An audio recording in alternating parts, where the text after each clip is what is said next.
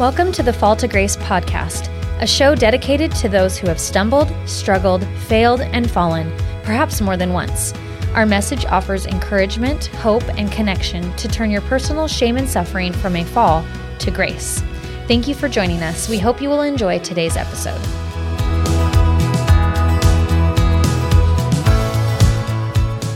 Okay, uh, good morning, everybody. I don't know if it's going to be morning for you when you're watching or listening to this episode, but it's uh, early morning um, for me, and I'm glad to be here this morning again with you. I want to welcome everyone back to the Fall to Grace podcast. I am very grateful for any of you that, um, or for those of you that are listening and watching. I'm especially grateful for those of you who may have shared this with others, whether it be family, friends, um, associates it's important for me uh, that I get this message um, out, and that you know, that's why I'm going through this process. And I'm a rookie. I'm a novice. I'm uh, doing the best I can and learning as I go. So I'm grateful for uh, uh patience from those of you that are watching and listening.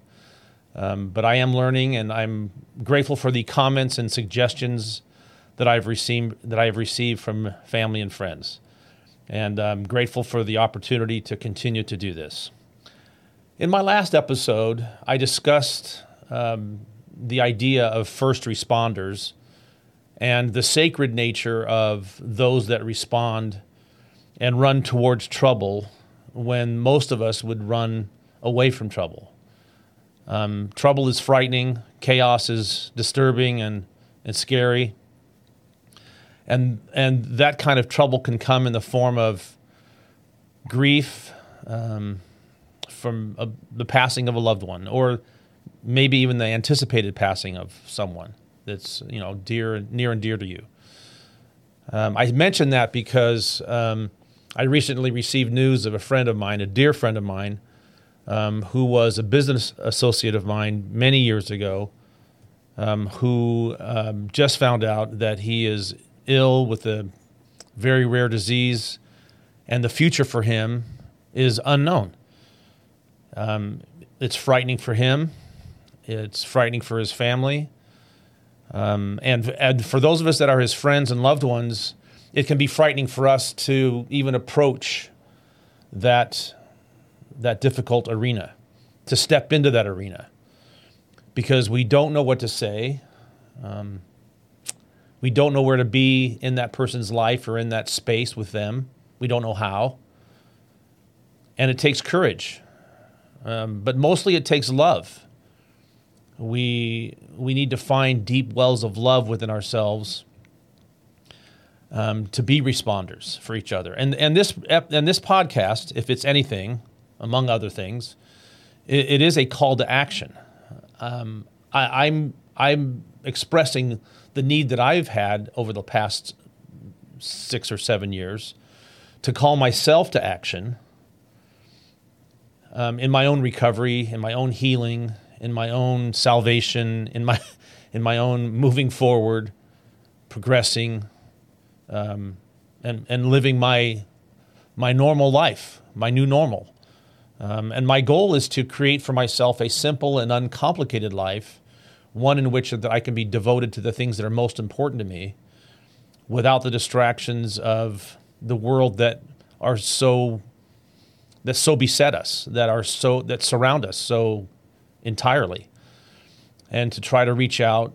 Uh, the reason I'm main reason I'm doing this podcast is I know there's others that have had trouble, or that face trouble, or that are getting themselves into trouble, or find themselves in the aftermath of having created trouble, and um, and what to do about that.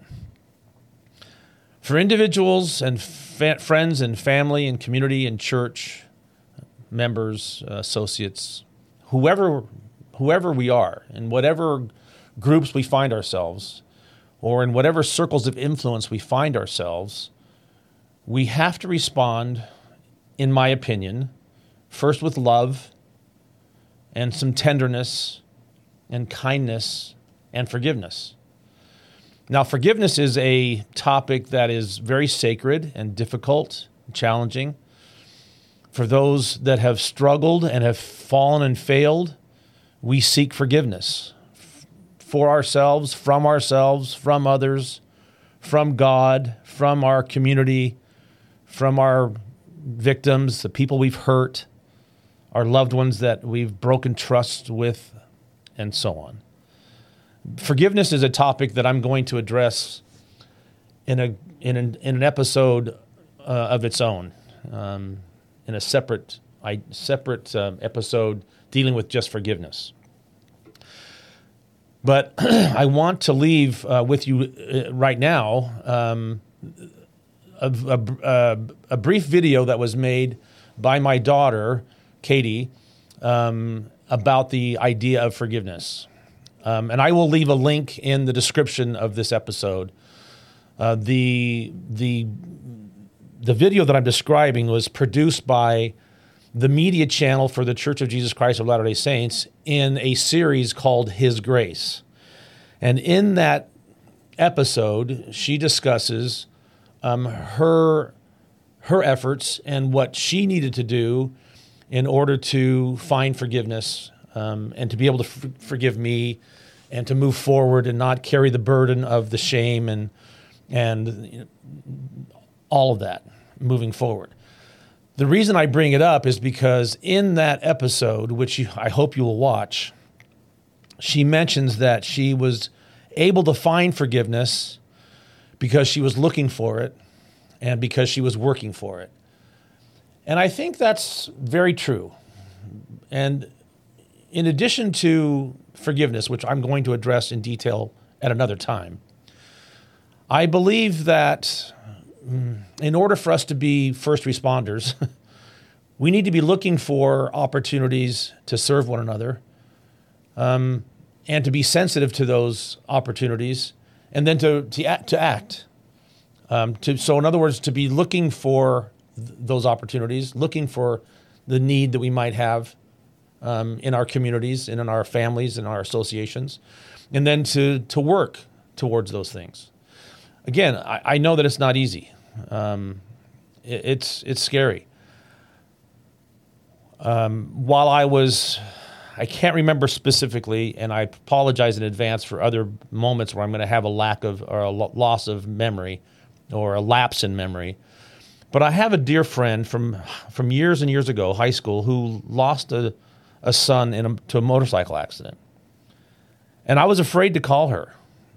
Um, when I found out, I was shocked and stunned and sad, but I was so caught up in my own trouble and in my own shame, um, I wasn't, I didn't feel capable of reaching out to someone else because I was afraid of what that might feel like or be like. And maybe the response I was going to get back wasn't going to be good. And so I feared.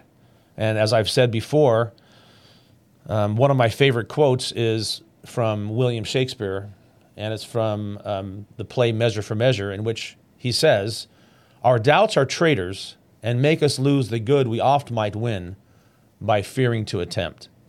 And so, doubt and fear is a big obstacle to overcome in forgiving one another, but especially, as I'm going to be talking about today, in being a first responder. To respond to the needs of others and then, on the other hand, being willing to receive the response of others with openness, with honesty, with authenticity, transparency, and etc.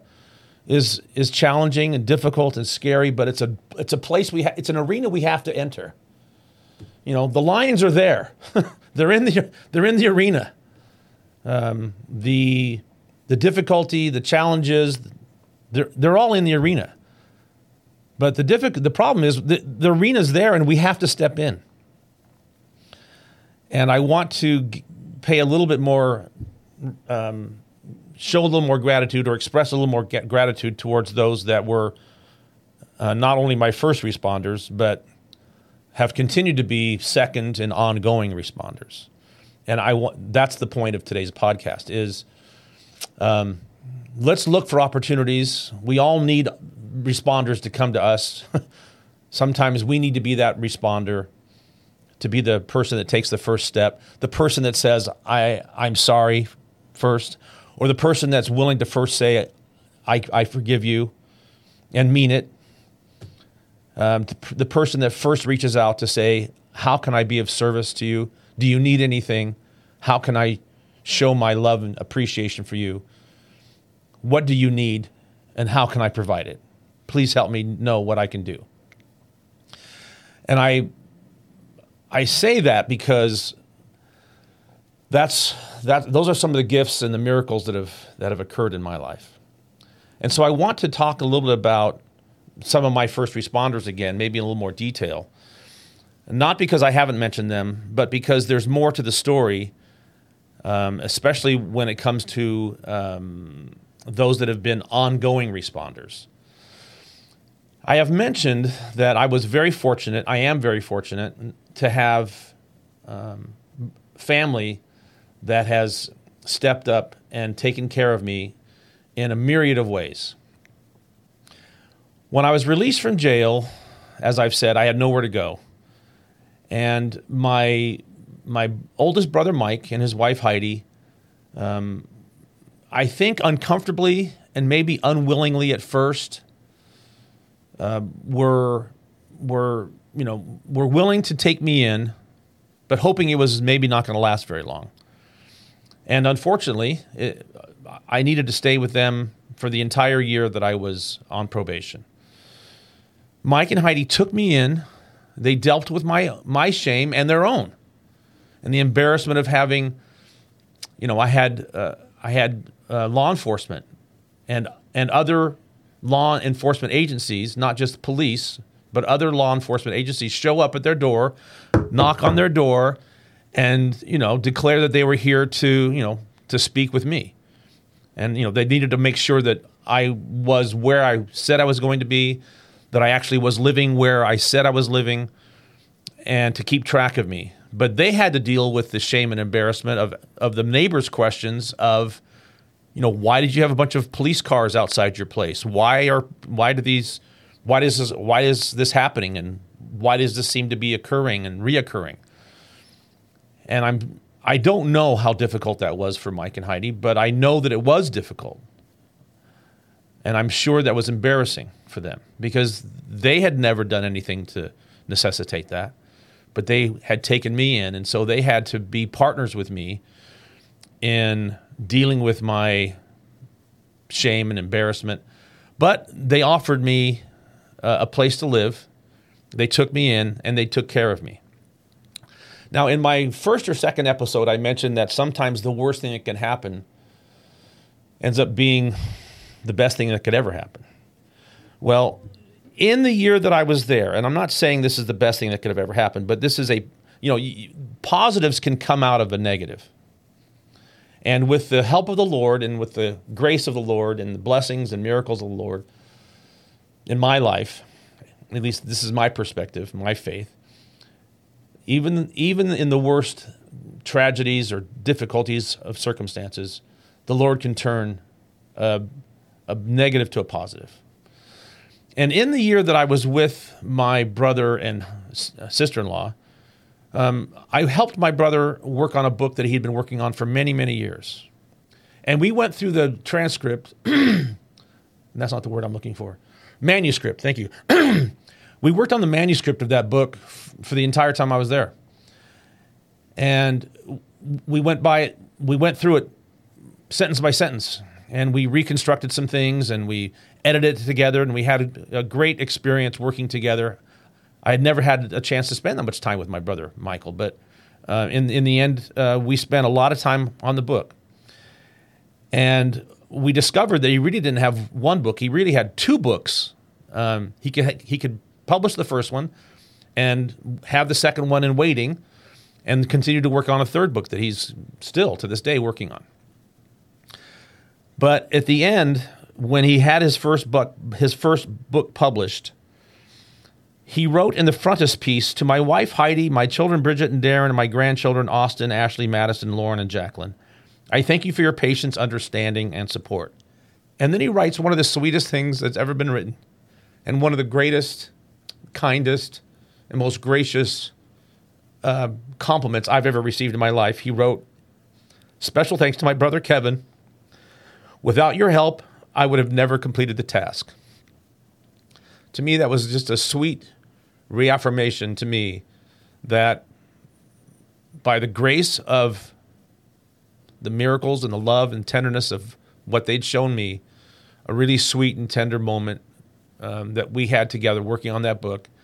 And then for him to be as gracious as he was to, to write that was a wonderful blessing and a wonderful result of one of, not the only, but one of the sweetest moments uh, that came out of the year that we were together. I also want to mention my second oldest brother, Richard. He has not only been, and again, I know I've already mentioned him before, and I'm not mentioning this in any particular order or, or importance in, in any way, but he was one of the very first that responded because um, of the proximity. I was arrested in Arizona, and he lives in Arizona. And so he responded with, with aid and with comfort and with reassurance and with, he took action in ways that I could not take action for myself.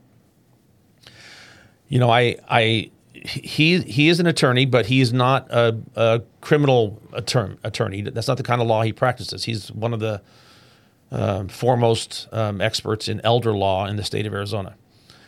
But he did offer um, someone that he knew that worked in his firm that could help me.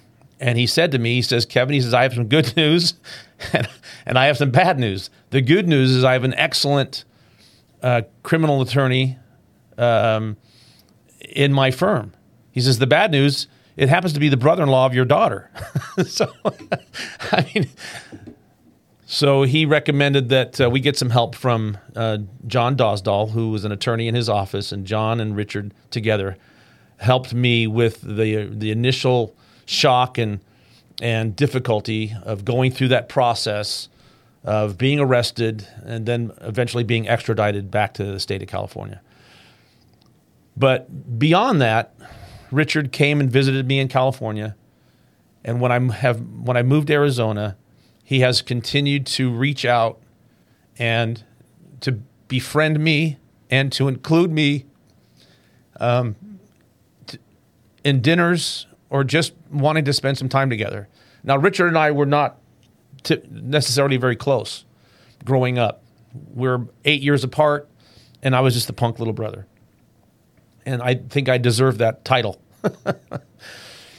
but um, he has continued to step out of his comfort zone. And I want to give a lot of appreciation to Richard for, for doing this because it's not easy for him. But he has stepped out of his comfort zone and he's offered me friendship and association that I had never had with him before. And I'm very, very grateful to him for that. And I'm grateful to have the chance to tell others um, and to express that publicly, so to speak.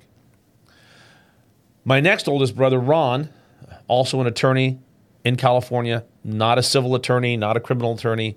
He, he um, practices contract law and mediation and other things. But he did recommend an attorney that helped me while I through my process for the year that I was in jail in California. A man by the name of excuse me, I was I'm getting a little teary eyed. A man by the name of Earl Carter.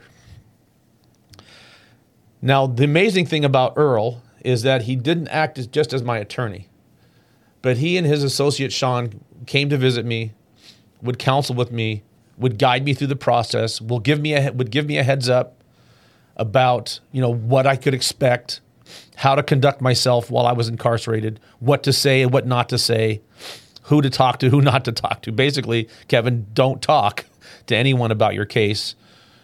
You know, I'm a blabbermouth. I'm a storyteller. I, if I had not been given good counsel in many in that way and many many other ways, things may have gone totally different for me. But Earl and Sean were amazing, and because of the recommendation of my brother Ron. But beyond that, Ron would come to visit with me regularly. He made sure that I was cared for, taken care of, communicated with, that I felt connected to the family still. Um, since I've been out, Ron and, I, Ron and I have had the opportunity to spend time together and one thing that we did last spring that was very sweet and we had not done for many, many years together was we went snow skiing. And I just was so grateful to have that moment with him. Ron is one of the kindest, sweetest people I know, and he's generous of heart, and uh, he's the kind of guy that stays in touch with everybody. He still is best friends with people he was went to school with when he was very, very young. He stays in touch, and he's that guy that will take care of you and and uh, reach out and and be in your corner. The reason I'm mentioning these people is because some of you that are watching this podcast know these people. they know, you know what they're like and and and what their personalities are, but but they've gone way out of their comfort zone to make sure that I'm okay. And that's why I call this podcast a call to action. Because we all have people in our lives that are in trouble. And we all have people in our lives that are causing trouble.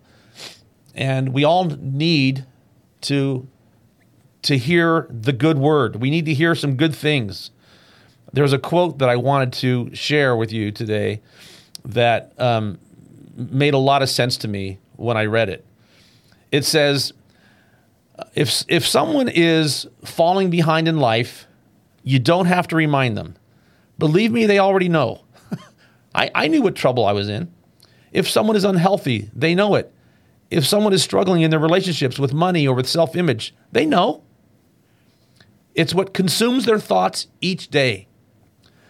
What you need to do for those who are struggling is not reprimand, but encourage. Tell them what's good about their lives. Show them the potential that you see. Love them where they are. When you can't see, when we can't see clearly for ourselves, we need others to speak greatness over us. And that's what that's what Ron has done for me. He's continually offered encouragement and words of greatness spoken over me. We have a mantra together, and I, I've said it before and I'll continue to say it. Onward and upward, the best is yet to come. Now, that mantra comes from a very poignant story that I will share later at a later time. It comes out of tragedy, actually. But the idea that onward and upward, the best is yet to come is true. It's real. If we will respond to each other and take care of each other, there is a better that is yet to come. I don't want to be remiss and leave out my uh, brother from another mother, Daryl Trost, who's been a dear and close friend, my brother Richard's best friend.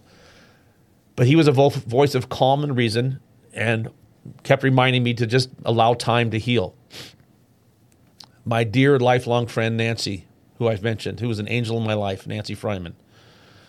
Ross Barron and Chris Lancaster, who went way out of their way to come visit me while I was still in Riverside.